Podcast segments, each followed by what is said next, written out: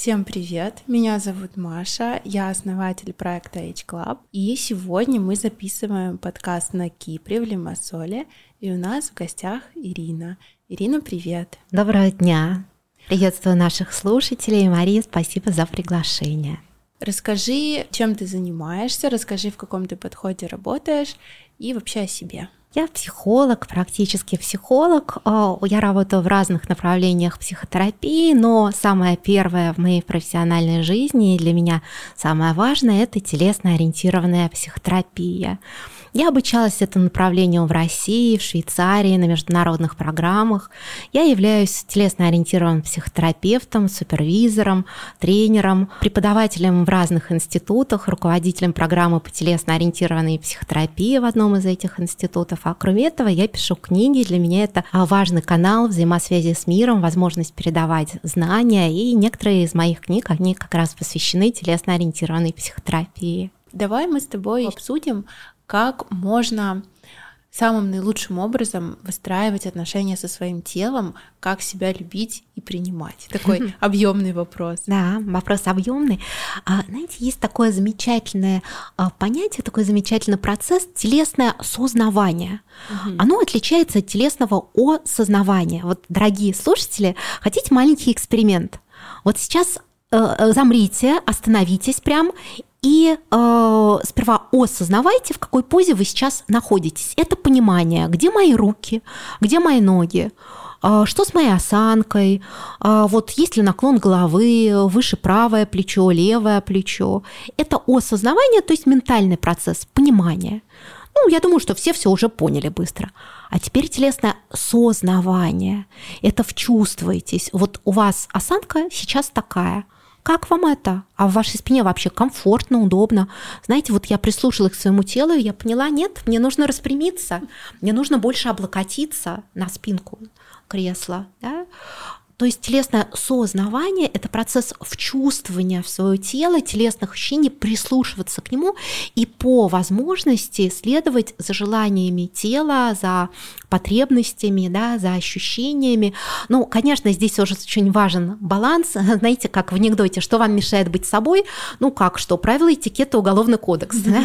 То есть мы не можем... уголовный кодекс, конечно. Да, да, мы не можем все наши телесные потребности вот здесь сразу реализовывать. Но важно хотя бы их осознать. То есть даже если для чего, если во время делового совещания вы не можете петь, плясать и прыгать, как хочется это вашему телу, но важно хотя бы осознать, что есть такое желание, да, что что может затекло тело, может хотя бы позу можно mm-hmm. как-то поменять. Mm-hmm. То есть, э, знаете, вот как в любви, ну с чего начинаются отношения с конфетно-букетного периода, так и в отношениях с телом, любовь к телу начинается с конфетно-букетного периода. Mm-hmm. Начинайте с мелочей, прислушивайтесь, какая еда мне больше подходит, какая одежда, какая обувь, а, какие-то позы, как я сижу, какие-то мои телесные привычки, а, как я хожу. Обращайте внимание на сигналы тела, сигналы «да» и сигналы «нет». Обращайте внимание на эти сигналы во взаимоотношениях с людьми. Ваше тело может быть для вас мудрым подсказчиком, то есть э, с кем общение для вас на самом деле ресурсно, питательно, комфортно, а какие отношения, может быть, в вашей жизни деструктивные, паразитические, ну или просто уже уходят в прошлое, mm-hmm. там не очень вам подходят. В каком направлении лучше двигаться человеку, если э, он себя не любит, и, как ему кажется, у него есть объективные причины себя не любить. То есть, там, допустим, э, человек понимает то, что там у него лишний вес, или ему не нравится, как он выглядит, э, не нравится что-то внешнее. Как при этом начать себя любить? В каком направлении? В направлении кабинета психотерапевта. Может быть, это направление. Почему? А помнишь, я говорила про схему взаимосвязи любви. То есть мы относимся к себе так, как относились когда-то к нам. И человек, который себя не любит, не принимает, это человек, который имел что-то очень болезненное в своем прошлом. И э, вот э, не со всем материалом мы можем справляться самостоятельно. Почему психотерапевты сами ходят к другим психотерапевтам? Терапевтом, но вот хирург не может сам себя оперировать. Mm-hmm. На самом деле я очень поддерживаю всегда саморазвитие. Опять-таки в своих книгах я даю очень много практик, которые можно делать самостоятельно. Но когда речь заходит о каких-то очень глубинных проблемах, для нас может быть важен другой человек. Во-первых, mm-hmm. нам важно получить какой-то внешний опыт принятия нас, любви к нам, это раз. Два, нам нужна вот, ну, определенная такая ну, нейтральная позиция. Mm-hmm. То есть человек со стороны может что-то видеть, понимать, что мы про себя не видим и не понимаем. В-третьих, когда мы попадаем вот в своем внутреннем ландшафте на какую-то очень болезненную территорию, мы можем снова провалиться в детскую травму. То есть мы можем снова стать вот этим маленьким ребенком, которого не любят, отвергают, не понимают, и этот ребенок тогда не может сам себе помочь. Угу. Тогда нужен кто-то, вот, который мог бы этому ребенку помочь. Расскажи в э, телесно-ориентированной психотерапии, какая роль вообще секса? Потому что это же как раз про связь с телом все. Да, конечно.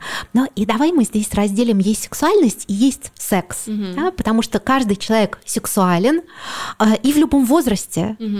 Ну, вне зависимости от того, есть у него секс в жизни на данный момент нету, вот, да, что именно в сексуальной жизни происходит. Вот сексуальность это базовая витальная жизненная энергия. Вот сексуальность связана с правом на жизнь, с правом на удовольствие, связана с творчеством. Угу. Это огромная сила, которая есть у каждого человека. А на самом деле вот э, такой вопрос, а сексуальный ли это человек или нет, он немножко провокативный. Вот у нас э, иногда путаются, например, сексуальность и сексапильность, да, то есть, ну, если у женщины, например, ярко накрашенные губы, то она сексуальная, если mm-hmm. женщина mm-hmm. без макияжа, то она не сексуальная. Mm-hmm. Но это же не так, да, mm-hmm. есть просто какие-то стереотипы. Вот, и Э, очень важно быть в контакте со своей сексуальностью и чувствовать право быть сексуальным, право на эту энергию, возможность э, выражать, проявлять свою сексуальность и умение ее контейнировать, угу. сдерживать. Потому что когда мы в психотерапии говорим про проявление сексуальности, важно не только уметь заявить, да, показать, угу. проявить свою сексуальность, важно уметь ее сдержать, потому что иногда люди начинают совершенно бессознательно флиртовать, соблазнять, ну, в общем-то, нет ничего плохого, да, в этом может быть, да, это имеет mm-hmm. право быть, вот, но это может стать плохим разрушителем в том случае, если человек это не осознает, mm-hmm. да, если с этим не в контакте, это тогда может стать разрушительным э, и для него, и для других людей. Mm-hmm. Вот. А если говорить именно про секс, да? Вот, э, конечно, это важная сфера жизни и важная э, сфера сексуальности. Да? Вот, и когда мы говорим про, э, собственно, секс, коитус, а, мы говорим о том, что очень важно сохранять целостность. Помнишь, вот мы как трехэтажное здание, да. у нас равны телесность, эмоциональность да, и сфера ментальная. Да. Если говорить вот про современный мир, очень много говорится секс, секс, секс, секс, секс. Да? И вот сейчас очень очень много людей имеют активное сексуальное поведение, много секса, даже частая смена сексуальных партнеров, например. А, но этому способствуют таким коротким клиповым отношениям, способствуют ну, какие-то там приложения, там сайты знакомств там, да. и так далее. Да? Очень легко находить партнеров для секса в наше время. А, но нередко человек при этом оказывается расщепленным. То есть он контактирует, встречается с другим человеком в сексе только на телесном уровне. Угу. И тогда он в этом опыте объединяет сам сам себя. Угу. Потому что мы люди завязаны на сферу эмоциональную. И, например, наши ощущения во время секса очень зависят от эмоционального отношения к партнеру, угу. что мы чувствуем. Вот. И, конечно, телесно-ориентированная психотерапия говорит ну, о том, что каждый человек свободен в выборах по поводу того, как строить свою сексуальную жизнь, ну, с учетом уголовного кодекса uh-huh, там, uh-huh. и так далее. Вот. А, но при этом очень важно делать, исходя это из контакта с собой из внутренней целостности, из знания, понимания, вот что это для меня на самом деле. Угу. Да? Ну, как иногда бывает так, что э, там кто-то соглашается в сексе на проявление какие-то вот формы близости и страх потерять партнера, угу. а не потому что хочется, не потому угу. что от этого есть удовольствие, а просто страшно потерять угу. партнера. И тогда о каком удовольствии можно говорить? Угу. А в целом, э, если говорить про аспект отношений, А вот здесь как раз то самое есть то, что только между человеком mm-hmm. и его Мойрой. Mm-hmm. А есть люди, которые вообще дают целебат, то есть обед безбрачия, отказываются от сексуальной жизни, там идут как mm-hmm. какому-то другому пути. А, вот а, мы здесь, как психотерапевты, просто можем помогать человеку делать выбор, вот mm-hmm. что для него оптимально. Mm-hmm. А, предположим, произошло какое-то болезненное расставание, и нередко человек компенсаторно сразу же хочет вступить в другие отношения. Иногда на зло бывшему партнеру, mm-hmm. чтобы выложить фотографии там в соцсетях mm-hmm. или что-то доказать себе, что там я желанная или там я желанный. Вот. И здесь важно понять, какая мотивация на самом деле. Да, действительно, mm-hmm. может быть, есть э, уже влюбленность э, в другого человека, готовность, там, э, ну, желание, исходя из той или иной мотивации, осознанное, mm-hmm. что-то другое уже строить. Вот. И здесь очень важно, чтобы человек при этом не предавал себя, mm-hmm. не предавал свое тело и понимал, понимал, что какой голос истины в нем звучит. Не голос невроза, не голос травмы, не какие-то вот долженствования. Знаете, как есть такое понятие секса для здоровья. Угу. Вот. Э, на самом деле все не так просто. Да? А опять-таки, потому что мы люди целостные. И, в общем-то, партнер это не бутерброд с колбасой. Да? Угу. И когда мы вступаем, например, в сексуальные отношения, мы не бутерброд с колбасой съедаем. Да? Это не какой-то неодушевленный объект. Угу. Это личность, вот, ну, такая же, как и мы. Поэтому очень важно, например, да, вот что вообще во взаимоотношениях происходит, mm-hmm. какие взаимные ожидания, mm-hmm. что в контакте, да, что-то прояснять там, обозначать. Вот. Выбор может быть любой, главное, чтобы он был осознанный, исходя из контакта с собой, mm-hmm. честность с собой, вот понимание внутренней истины. А как ты считаешь, э, если человек хочет э, входить в долгие отношения. Лучше это делать после того, как ты походил к психологу и как-то проработал свои травмы, или можно, в принципе, прорабатывать свои травмы уже будучи внутри отношений и условно расти вместе с партнером и как-то вот э, переживать кризисы. Я думаю, что здесь каждый выбирает для себя, ну вот просто если ждать, когда ты проработаешь все-все-все свои там травмы, mm-hmm. весь весь весь материал, то, наверное, это просто будет процесс длиною в жизнь, потому mm-hmm. что на каждом витке спирали в жизни у нас встречаются какие-то новые, ну, вопросы, какой-то новый материал изнутри поднимается, очень ценный. И на самом деле поле партнерских взаимоотношений – это прекрасное поле, в котором происходит вообще э, саморазвитие, mm-hmm. самопознание, mm-hmm. потому что это территория психологической интимности, в которой раскрывается наше сердце и поднимаются наши глубинные переживания, глубинные воспоминания. Это то, что не будет подниматься в простой там повседневной социальной жизни, mm-hmm. когда мы просто приходим на работу, взаимодействуем там с таксистом, Э, с официантом, а mm-hmm. когда это любимый человек, когда мы доверяем, открываемся, конечно, возникают вопросы, что с доверием, да, что с возможностью открываться, что с возможностью выражать любовь, принимать любовь mm-hmm. другого человека. Mm-hmm. Но нередко просто действительно бывает нужно психологическое сопровождение, mm-hmm. но не всегда. Мы не говорим о том, что, что каждому человеку всегда нужно проходить психотерапию. Психотерапия может быть только по запросу, mm-hmm. да, когда человек внутренне чувствует, что да, на данный момент он вот в своем росте, развитии э, для оптимального для себя состояния нуждается в профессиональной mm-hmm. помощи психолога, психотерапевта. Если в личной жизни все в порядке и без психотерапии, то можно только порадоваться и поздравить. Знаете, как есть такая шутка, что в психотерапии есть правило «не чешется, не чеши, а то зачешется». То есть если нет запроса, то и не надо. А как ты считаешь, а, своего партнера стоит любить безусловно? Да, а, знаешь, вот а, можно сказать, что мы с партнером соединены разными валентностями. Вот э, как э, на уроках химии нас когда-то учили, что у разных молекул разное количество валентностей, можно по-разному соединяться. И да, э, очень важно, если ну, мы хотим какие-то глубинные отношения, прочные, там, длительные с другим человеком, чтобы была валентность, вот, которая связана с безусловной любовью и принятием тем, чтобы мы из нашей здоровой части могли контактировать со здоровой частью партнера угу. да, и давали ему вот безусловную любовь в принятие. Но при этом важно помнить про другие валентности тоже. И важно помнить, например, про баланс в отношениях. Угу.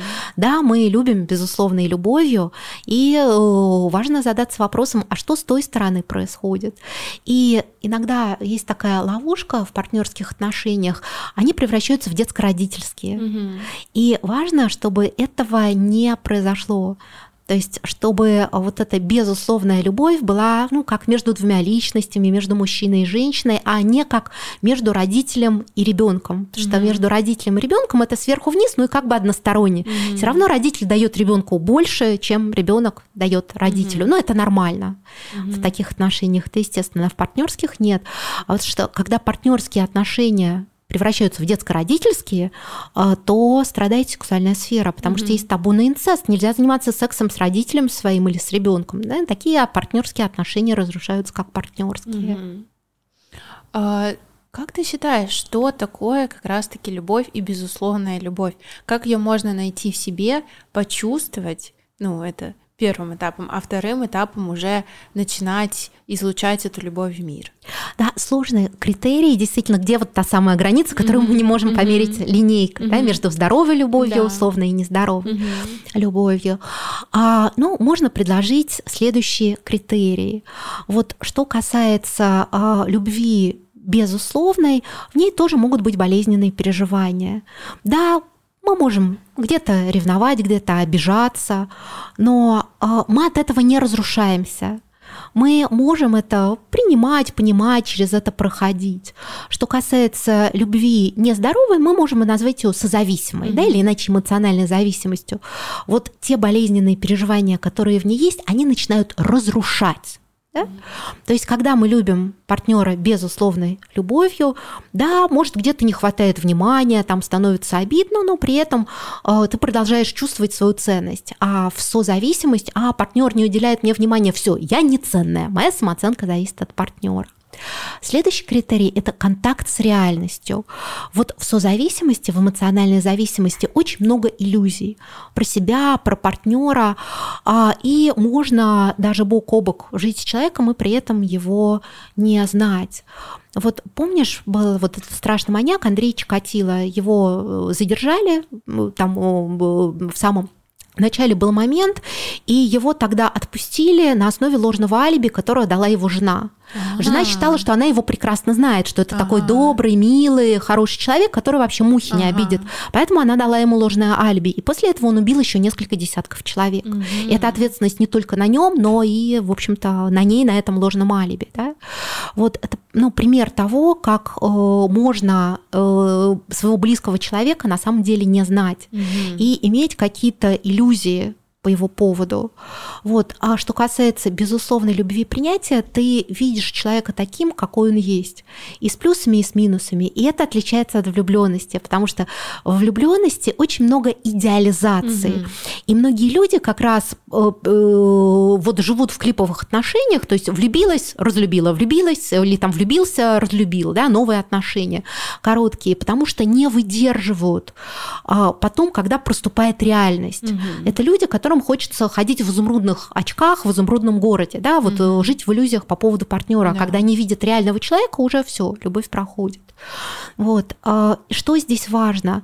А, любить и принимать другого человека но отделять от этого поступки. То есть, если мы принимаем другого человека, это не значит, что мы принимаем все его поступки. Mm-hmm. То есть, если любимый человек вам приходит и говорит, я решил завтра ограбить банк, мы не говорим, ура, отлично, вот тебе там чулки с прорезью. Ура, отлично, пойдем вместе. Да, вот, мы отделяем, да, я принимаю тебя как человека, но не эти слова, там, не эти поступки, да, эти слова меня ранят, эти поступки мне не нравятся. То есть, не иметь иллюзий, да, вот контакт mm-hmm. с реальностью.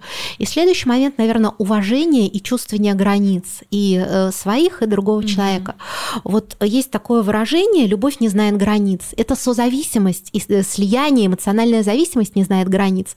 Любовь как раз знает границы, потому что это уважение. Mm-hmm. Знаешь, есть такой анекдот, когда муж ходит по квартире, что-то ищет, жена говорит, дорогой, что ты ищешь? Он говорит, дорогая, ну это мое. Э, я, я сама найду. Что значит твое? Мы же пара, мы же друг друга любим, ты меня не любишь, все, подаю, да, есть только наше, подаю на развод. Говорит, хорошо, дорогая, ищу наши брюки. То есть очень важно чувствовать и свои границы, и границы другого человека. Это уважение как раз. И к себе, и к партнеру на самом деле. И важно уважать, чувствовать границы партнера и не давать партнеру обижать себя и нарушать свои границы. То есть говорить о том, что меня не устраивает. То есть быть в любящем присутствии и в принятии не значит быть терпилой. Mm-hmm. То есть все, меня партнер пилит тупой пилой, а я мило улыбаюсь и все принимаю. Нет. Вот это такая, знаешь, прям тонкая грань, потому что часто люди ее не чувствуют, как и не превращаться в то, что все у меня безусловная любовь, пусть все что угодно происходит, и действительно знать свои границы. Да, это очень сложная грань, которую э, нужно искать самому, mm-hmm, к сожалению, да. нет инструкции. Но что здесь помогает, это контакт с собой, как mm-hmm. раз контакт со своим телом. Ваше тело будет вам подсказывать, что для вас окей, что не окей в контакте mm-hmm. с партнером. И если не окей что-то в контакте с партнером, не надо замалчивать и терпеть, это будет накапливаться как снежный ком. Про это надо говорить. Просто без наезда, без оскорблений, без унижения. Mm-hmm. Да, говорить в здоровой форме, например, когда ты опаздываешь, там я волнуюсь, я переживаю, я раздражаюсь, потому что я воспринимаю это как неуважение, например. Mm-hmm. Да? Я прошу тебя не опаздывать, да, быть пунктуальным. Там. Mm-hmm. Но если вот даже взять этот вот пример с опозданиями, и, э, допустим, один человек, один партнер опаздывает, а второй человек э, недоволен этим, и он как раз вот это вот говорит. И партнер ему говорит, ну ты понимаешь, э, я же всегда опаздываю. То есть, ну это не то, что что-то лично к тебе, это твое восприятие, то, что ты так остро на это реагируешь. То есть, ну условно, тебя это не устраивает, твои проблемы. Я же ничего такого катастрофичного не делаю, я там условно тебя люблю, не изменяю, все хорошо. Просто вот, ну да, вот я так опаздываю. И это лично к тебе не имеет отношения. Вот в такой ситуации кто более прав? Знаете, в отношениях очень сложно говорить там про правых и неправых, на самом деле. Но если говорить про второго партнера, здесь важно, какое послание все-таки исходит как основное. Например, ничего личного, я опаздываю ко всем. это послание про то, что я тебя уважаю. Вот послание это твои проблемы, да, это, э, скажем так, то, что вызывает вопрос про паттерны сотрудничества. Потому что если вы хотите иметь длительные отношения, то очень важно, какие паттерны сотрудничества у каждого из mm-hmm. партнеров.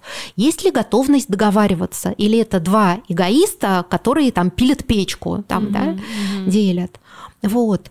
А, потому что отношения подразумевают какие-то договоренности. Ну, например, да, окей, ты со всеми э, опаздываешь, да, но для меня очень важно, вот я тебе про mm-hmm. это говорю, что со мной происходит, когда ты опаздываешь на наши встречи. И предполагаешь ли ты что-то с этим делать в будущем, как-то стараться не опаздывать, или ты все хочешь оставить mm-hmm. как есть. И здесь очень важно, есть ли готовность идти друг другу навстречу. Mm-hmm. А что такое вообще в целом гармоничные отношения? И как их можно построить? Ну, а, как говорят в каждой избушке свои погремушки, да, гармоничное отношение – это то, что гармонично для обоих партнеров, mm-hmm. это то, что сложилось как пазл. Угу. Да, это э, здесь э, важно, э, чтобы каждый из партнеров ну, был доволен, был удовлетворен, и здесь нету единого узора. Например, сколько времени проводить вместе там, угу. ну, в течение недели. Да? Есть партнеры, которым постоянно нужно быть вместе. Есть партнеры, которые вообще предпочитают там какое-то время для уединения, там как-то друг друга отдыхать. В наше время есть, например, так называемая гостевая форма брака. То есть все имеет право быть. И здесь важна честность с собой, как это для меня, mm-hmm. да, окей ли это на самом деле для меня. Вот. Ну и для нас, конечно, здесь важным критерием а, будет, а, есть ли деструкция, то есть разрушение в отношениях.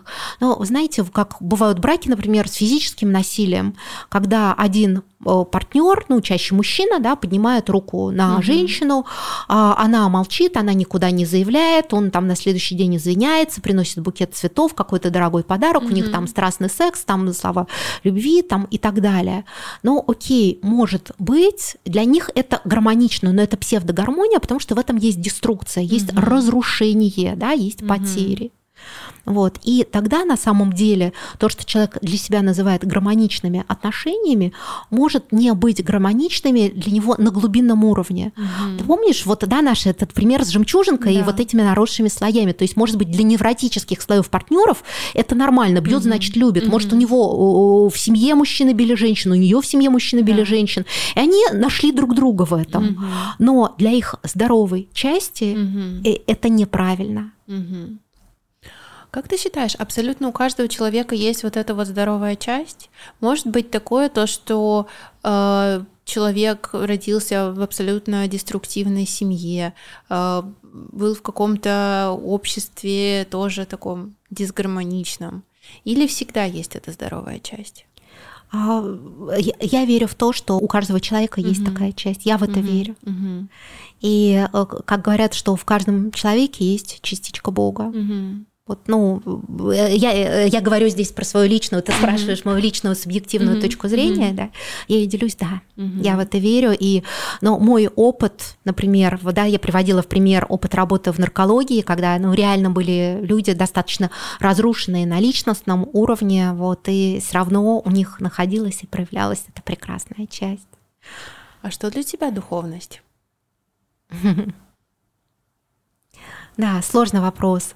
Ну, духовная сфера, я думаю, что это тот пласт ну, нашего мира, который связан с развитием души. Как можно э, прикоснуться к этой духовности вот в каждодневной жизни? Если, знаешь, это как бы разбить на какие-то маленькие кусочки, и как можно начать жить ну, звучит так банально, но жить более духовно, звучит как какое-то клише. Ну, скажем так, прикоснуться вот как раз к внутренней частичке Бога. Да, а есть разные пути, и они между собой могут прекрасно сочетаться, одно mm-hmm. другому не помеха. Есть для кого-то это путь религии, молитвы, для кого-то это медитации, вот для кого-то это путь в психотерапии, и, например, в телесно-ориентированной психотерапии а, у нас есть специальные практики как раз на контакт с этой высшей частью. Mm-hmm. Мы не можем 24 часа в сутки жить на уровне этой части, и, наверное, мало кто за всю историю человечества ну, доходил до такого такого состояния, может, это и есть как раз вот пророки, святые, угу. да, кто а до такого нельзя? состояния доходил. Вот, ну, нет, скажем так, сложно, ага. сложно, да, ага. и, э, может быть, э, мало кто до этого доходил угу, как раз, угу. да, чтобы 24 часа ага. в сутки вот постоянно дойти до этого уровня и постоянно на нем находиться. А как, э, извини, я тебя перебью, да мне стало очень интересно, как может именно на таком физическом повседневном уровне проявляться то, что ты э, находишься на этом уровне высшего я. А вот э, мы говорим о том, что когда мы находимся в состоянии любящего присутствия, в этот момент мы контактируем mm-hmm. с этой нашей частью, mm-hmm. и именно она позволяет нам быть в таком состоянии. Mm-hmm. А, это состояние можно описать как состояние а, о, такого очень большого контакта с собой, с реальностью, да, с другими людьми, э, с контакта спокойного, устойчивого, заземленного, центрированного, принимающего. Угу. Контакт, угу. который содержит в себе, несет много любви. Угу. И на самом деле э, вот э, на телесном уровне наши эмоциональные и психологические переживания у разных людей отражаются примерно одинаково. Угу. Если мы говорим, например, про безусловную любовь и спросим наших слушателей, где она живет в теле, я думаю, что большинство что ответит? В сердце. В сердце, да, да. Да. Вот на архетипическом уровне, на уровне символики тела живет э, в сердце. И когда мы в состоянии любящего присутствия, мы можем в грудной клетке чувствовать ощущение тепла, расширения, наше дыхание становится более глубоким, более спокойным. Это очень приятное состояние. А ты можешь э, условно пребывать в этом э, состоянии любящего присутствия. Вот, допустим, э, ты сидишь в ресторане, и вокруг тебя очень много людей.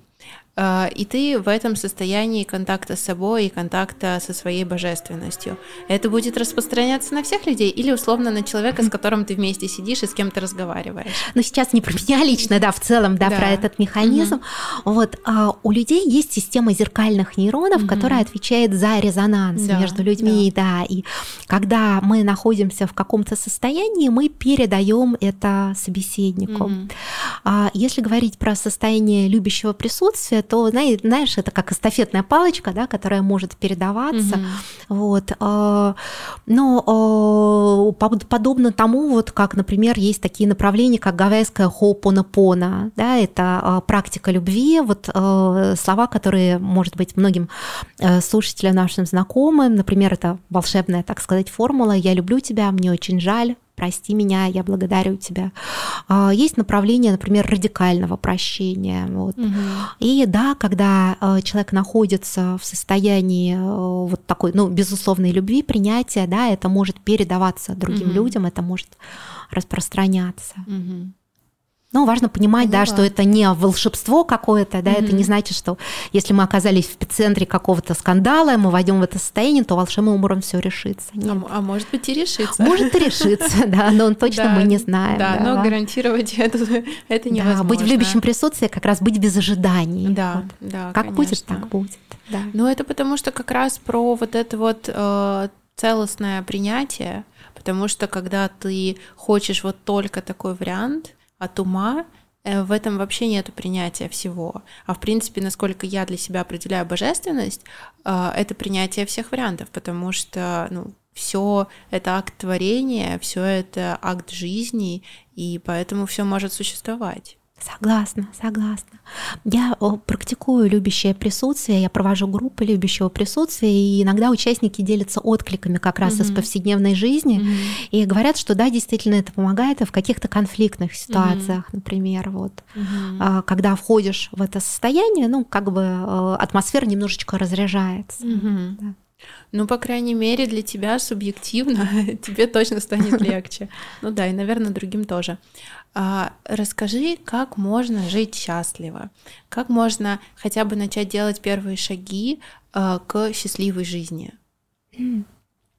Я думаю, что здесь очень важно прислушаться к собой и исследовать, вот что для меня счастье, прямо написать пункты, да, потому что если мы говорим, что мы идем к счастью, но у каждого оно свое. Вот как пример из практики, одна клиентка сказала, я хочу женского счастья. Я спросила ее, что такое женское счастье? Она говорит, вам что, непонятно, что такое женское счастье? Она пошла в агрессию защитно, да, вот. Я говорю, ну, я предполагаю, что мое понимание женского счастья, ваше понимание женского счастья, это еще могут разниться. Она призадумалась, и она начала описывать, что такое для нее женское счастье. Она говорит, во-первых, жить с мужчиной отдельно. Очень интересный пункт, да, и э, выяснилось, что у нее в прошлом алкогольный брак был, то есть брак с алкоголиком, в котором было физическое насилие. Mm-hmm. Поэтому у нее есть страх мужчин, недоверие, mm-hmm. да, страх повторения физического насилия и страх сближения, mm-hmm. получается. Вот. Поэтому, когда мы говорим, что идем к счастью, здесь очень важно понять, к чему именно mm-hmm. мы идем. Вот. Ну, если говорить стратегически, да, как про определенные угу. техники, есть, например, такая замечательная техника, она не из телесно ориентированной психотерапии, но я, я могу угу. да, про нее угу. рассказать, а, так называемый кувшин желаний. Угу. То есть, когда мы пишем, прописываем какие-то наши цели и представляем, что они как камешки, какие-то очень важные для нас по-настоящему важные цели, то есть то, что сделает да, меня счастливым, куда я иду, во что я иду. Таких больших камней только 2-3 может быть. Есть менее значимые э, желания, что, ну, что для меня счастье, камешки поменьше, потом маленькие камешки, буквально песочек. Угу. И вот кувшин желаний мы вот этими камнями заполняем. Это прописывает так называемую иерархию ценностей, то есть понять, а что же именно а, для меня важно, в чем я нуждаюсь. Угу. Когда люди говорят про счастье, а, люди на самом деле очень часто говорят про свои дефициты, чего мне не хватает. Знаешь, здесь как аналогия с едой, вот не хватает кальция, да, хочется да. творога, угу. не хватает витамина С, хочется съесть апельсин. Угу. Поэтому, когда говорим про счастье, мы говорим как раз о том, чего мне не хватает. Угу. И тогда важно понять, во-первых, чего мне больше всего не хватает, угу. да?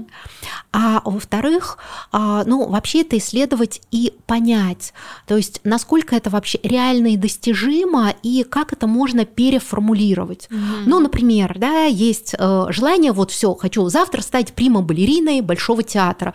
Там мне 45 лет, я в жизни не танцевала, но хочу завтра выйти на сцену угу. больше, прям вот не могу. Угу. Да, и тогда важно понять, что на самом деле человек хочет, когда говорит про это желание. Может, внимания хочется, там, угу. цветов, да, угу. то есть чего на самом деле, угу. да, и здесь важно дойти до этого корня. Ну и тогда уже обычно можно прописать конкретные шажочки, да, что угу. можно делать, чтобы к этому прийти. Иногда это шажочки, которые что-то, ну, не вовне, например, меняют, да, то есть если мне не хватает внимания, ну, не обязательно мне там заводить блог какой-нибудь в интернете, а можно менять внутреннее восприятие, например, начать чувствовать по-настоящему то внимание, которое и так есть в моей жизни, mm-hmm. я получаю от близких людей, но не замечаю. Mm-hmm. Mm-hmm. Ну да, понятно. Но это все тоже к тому, чтобы найти контакт с собой и э, соединиться со своими истинными желаниями, ценностями и действительно понять, что я хочу. Это часто очень сложно бывает. Да, но вообще психотерапия, путь развития это э, путь контакта с собой mm-hmm. на самом деле. Mm-hmm. Вот. И тогда, когда мы видим себя настоящих, да, тогда мы можем и других людей тоже видеть mm-hmm. Mm-hmm. настоящими. Вот Юнг вот процесс да, работы психолога называл вот э, путем индивидуации, вернее, путь движения э, клиента, пациента да, в этой работе. Индивидуация – это движение к самости слой за слоем, угу. то есть как раз ну, к своей душе, угу. вот к этой нашей прекрасной внутренней жемчужинке. Психотерапия как раз про это. А это сложно, потому что перед рассветом сгущаются сумерки. И прежде чем мы пройдем вот к своей прекрасной части жемчужины, нужно встретиться э, со своими не очень приятными переживаниями, проявлениями, качествами, так называемой тенью. Да? То есть увидеть себя настоящего вот, ну, во всех своих проявлениях. А, ты знаешь, я подумала, что можем еще с тобой немножечко затронуть как раз вот тему эзотерики, что мы уже так немножечко упоминали. А, расскажи побольше, в какие аспекты эзотерики ты веришь и э, что ты считаешь можно, в принципе, действительно использовать без какого-то вреда. Но, например, я использую карты Таро в психотерапии, которые изначально были в сфере эзотерики, сейчас mm-hmm. уже используются э, в психотерапии, и э, сейчас есть огромное количество колод, и вот э, немножечко, да, чуть больше расскажу, вот, а кто знаком из наших слушателей с картами Таро, помните, там есть часть так называемые старшие арканы, их 22, и младшие mm-hmm. арканы. Вот, что касается старших арканов, Юнг как раз говорил про них, они несут несут архетипическую символику, то есть ну, взаимодействие тогда со старшими арканами, мы взаимодействуем с архетипами, живущими mm-hmm. внутри mm-hmm. нас. И здесь опять-таки возможна и диагностика, то есть что внутри меня вообще происходит, mm-hmm. и возможно какая-то трансформация, mm-hmm. какие-то изменения. Вот что касается э, младших арканов э, Таро, то они ну, больше используются как какие-то ну, проективные картинки, там сюжетные картинки. Mm-hmm. Ну, например, если говорить про любовные отношения, есть такая колода, например, Таро наслаждений. Там э, все картинки это какие-то любовные сюжеты. И э, я прошу клиентов ну, выбрать то, что откликается, например, что хотелось бы видеть в своей личной жизни, например, в будущем, к чему вы идете, или там ваши отношения на что похожи, да. Вот э, вы как женщина, например, ну чаще клиентки, да, mm-hmm. такую работу любят. Вот или там какого мужчину, например, какой образ вы ищете, и вот это открывает вот огромное поле диагностическое. Вот, ну и в телесной, если говорить про телесно ориентированную психотерапию, то э, из каких-то восточных духовных э, практик сейчас заимствуются медитации, да, которые достаточно активно используются, ну, связанные, например, с дыханием, да, или там с движением энергии. А, когда-то говорили о том, что равные и торжественное там телесное, и психологическое. А теперь мы говорим о том, что человек существует на уровне и тела, и психики, и энергии. Угу. И в современной психотерапии, телесно-ориентированной психотерапии мы говорим также вот про работу с энергией. Угу. Вот, ну, кто-то из специалистов, например, говорит про энергетическое поле клиентов. Вот, ну, не всем эти идеи там, ну, близкие откликаются, ну, кто-то, да, такие идеи использует. А как можно работать с энергиями? Вот ты работаешь как-то с энергиями? Ну, а, мы предлагаем клиенту, а, а, например, ощущать в своем теле энергию, как какой-то цвет, может быть, представляете, как движение, как какую-то циркуляцию. Mm-hmm. Есть клиенты, которые уже изначально приходят с такими идеями. Вот мы говорим о том, что там, где есть телесные блоки и зажимы, тем, там есть заблокированная энергия также. Mm-hmm. Вот у нас бывают очень разные клиенты. Есть такие из академической науки, так сказать, да, с рациональным мышлением мышления, mm-hmm. мы им такие техники не близки, а есть клиенты, которые даже с, с опытом эзотерическим, да, или опытом работы вот в каких-то mm-hmm. восточных практиках, направлениях. Кто-то может йогой, там mm-hmm. цигун, э, тайцы занимается. Вот. Э, и для них это понятный язык, они mm-hmm. это хорошо, легко mm-hmm. ощущают. Но мы говорим вот о том, что даже если, например, это просто воображение клиента, все равно mm-hmm. это внутренний материал, это mm-hmm. диагностично точно. Вот, что еще из сферы э, эзотерики, например, э, работа с реинкарнационным периодом, то есть с прошлыми жизнями в психотерапии. Э, ну, здесь, конечно, зависит э, много от э, точки зрения самого специ- специалиста. Мне очень интересны эти идеи. Среди моих направлений как раз есть работа регрессолога, то есть э, с прошлыми жизнями, но очень важно, что мы, во-первых, мы не навязываем клиенту такие идеи, просто некоторые клиенты сами приходят да, с такими предположениями, что вот это у меня возможно из прошлой жизни. А во-вторых, мы точно не знаем, действительно ли это из прошлой жизни или это фантазия клиента, но опять-таки в любом случае мы имеем дело с внутренним материалом клиента, то есть может это память о прошлых mm-hmm. жизнях, да, а может быть это воображение клиента, mm-hmm. но в любом случае для него это некая его внутренняя субъективная реальность, угу. с которой мы работаем, исследуем, трансформируем, отрабатываем этот материал. А если человек э, к тебе придет с таким запросом, что я не знаю вообще, что там было в прошлой жизни, но очень хочется узнать. То есть ты можешь как-то погружать человека, я не знаю, как, как это назвать, состояние? А, э, ну, мы, мы называем это работой с регрессиями, mm-hmm. регрессивным подходом, mm-hmm. да. Это регрессивный гипноз, но, знаете, это гипноз не как э, в мультфильме «Маугли», где там было бандерлоги, подойдите поближе, mm-hmm. там, да. А, есть разные уровни трансового состояния, mm-hmm. то есть человек остается в контакте с собой, он понимает, понимает, что он клиент, угу. который находится в 21 веке, угу, вот в кабинете угу. психотерапевта, и исследует, что-то представляет или вспоминает, да, угу. там, в своем активном воображении. А, да, есть угу. такие техники, которые ну, позволяют настроиться угу. на это, погрузиться. А потом уже получается, что вот эти вот картинки можно интерпретировать, и можно понять, как это влияет на жизнь вот здесь и сейчас. Да, и что очень важно, что эта работа не только на уровне ментальном, вот как мы с тобой вначале говорили, mm-hmm. что недостаточно, да, да только да. на ментальном. Очень важно что, э, отрабатывать те чувства и те телесные реакции, которые в этом состоянии у клиента всплывают. Mm-hmm. Там может быть очень сильная обида или mm-hmm. очень сильный страх. Мы mm-hmm. помогаем клиенту встретиться с этими эмоциями, mm-hmm. прожить их, пережить этот опыт трансформировать. Угу. Понятно. Это очень интересно, и, конечно, такие практики действительно они помогают человеку глубже погрузиться в себя, но я думаю, очень большое есть количество людей, которые это очень жестко отрицают. Да, и здесь каждый имеет право на свою точку зрения, mm-hmm, конечно, mm-hmm. безусловно. Да, опять-таки мы тоже не можем знать на сто процентов, там, это правда или неправда, вот, но так же, как э, архетипы никто никогда не видел, да, мы предполагаем, это некая умозрительная, ну, конечно, да, такая часть а, а может реальности. быть, есть еще архетипы, которые вот как-то не попали. То есть у нас, э, ну, конечно, в психологии очень много со знаком вопроса остается. Помнишь, как в мультфильме, а может это страус злой, а может и не злой. То есть про что-то мы предполагаем. Да. Ну, в принципе, даже самая классическая психология, она действительно, вот как я вначале говорила, не математика, и это все работа с каким-то неосознаваемым. И поэтому, в принципе, очень разные есть аспекты этого неосознаваемого.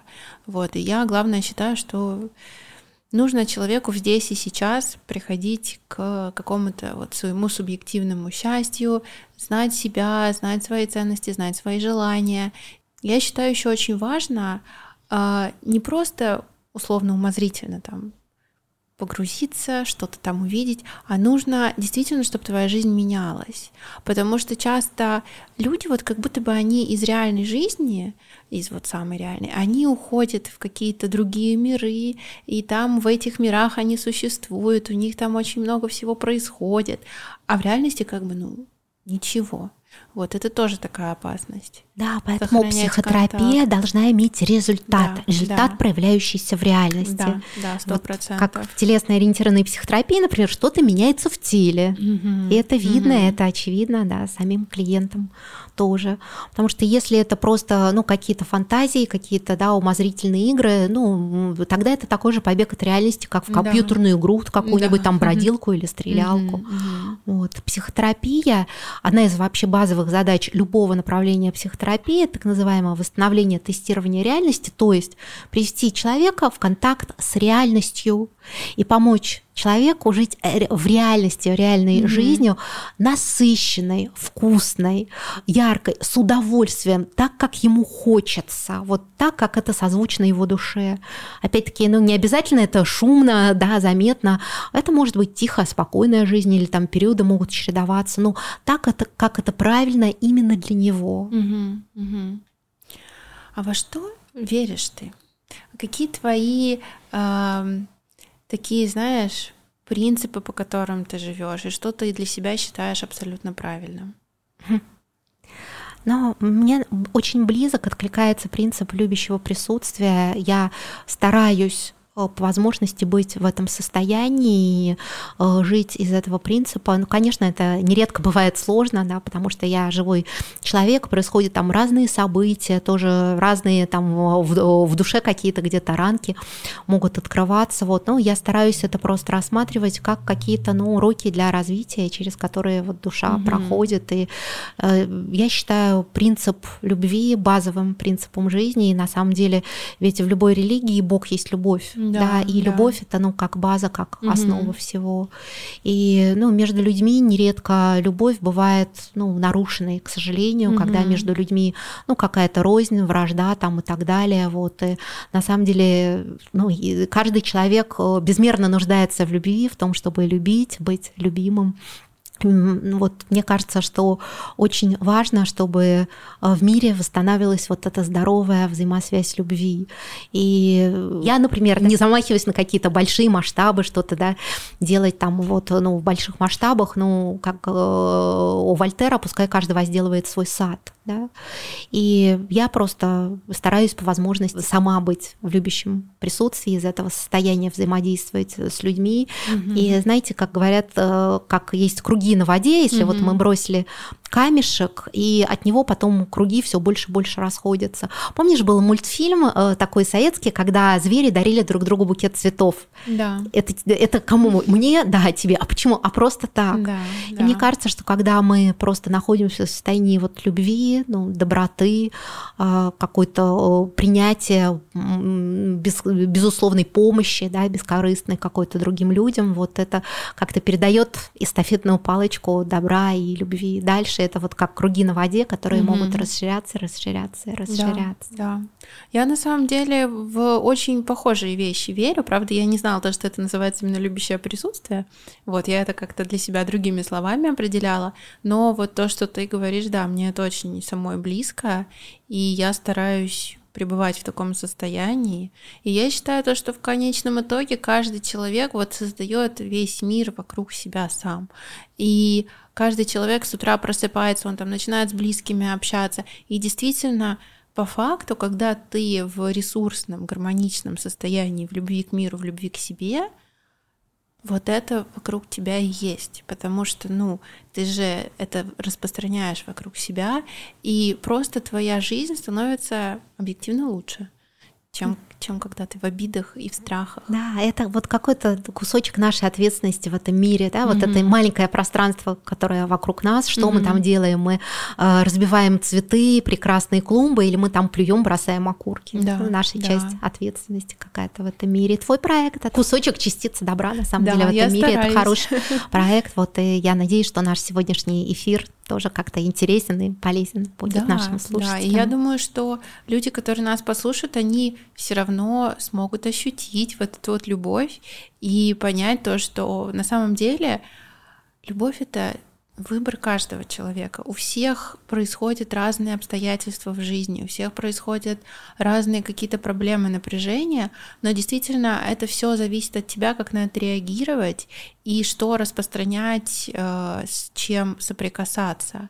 Вот, поэтому если у тебя приходит осознание, что да, мир такой, какой он есть, но я все-таки буду Э, оставаться в своем хорошем состоянии настолько, насколько я смогу, все равно это уже поменяет мир. Да, прекрасные слова. Прекрасные слова. Правда, мы не, не вольны часто в каких ситуациях мы оказываемся, да. но реагировать при этом из любви или ну, из состояния какой-то ну, злости, обиды, деструкции, mm это уже наш выбор. Иногда это большая работа с собой, в общем-то. Да, да, но это часто так бывает, потому что на самом деле вот путь как раз-таки агрессии и обиды, он самый короткий. То есть если э, что-то происходит, вот, к сожалению, как-то так большинство из нас сформировались, наверное, я это для себя объясняю тем, что именно в семьях недостаток любви к детям, как-то вот общество тоже немножечко на таких негативных энергиях, можно сказать, существует.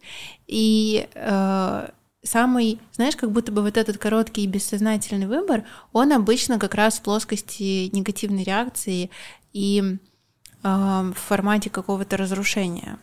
Ну, потому что катиться с горки легче, чем катить, э, поднимать саночки в горку, mm-hmm, да? да. И действительно у нас вообще есть такие простые животные примитивные реакции, ну, например, как там загрызть слабого члена mm-hmm, стаи, так mm-hmm. говорит какая-то наша животная mm-hmm, часть. Mm-hmm. А у человека есть вот эта высшая духовная часть, которая говорит, например, про ценность милосердия, mm-hmm. да?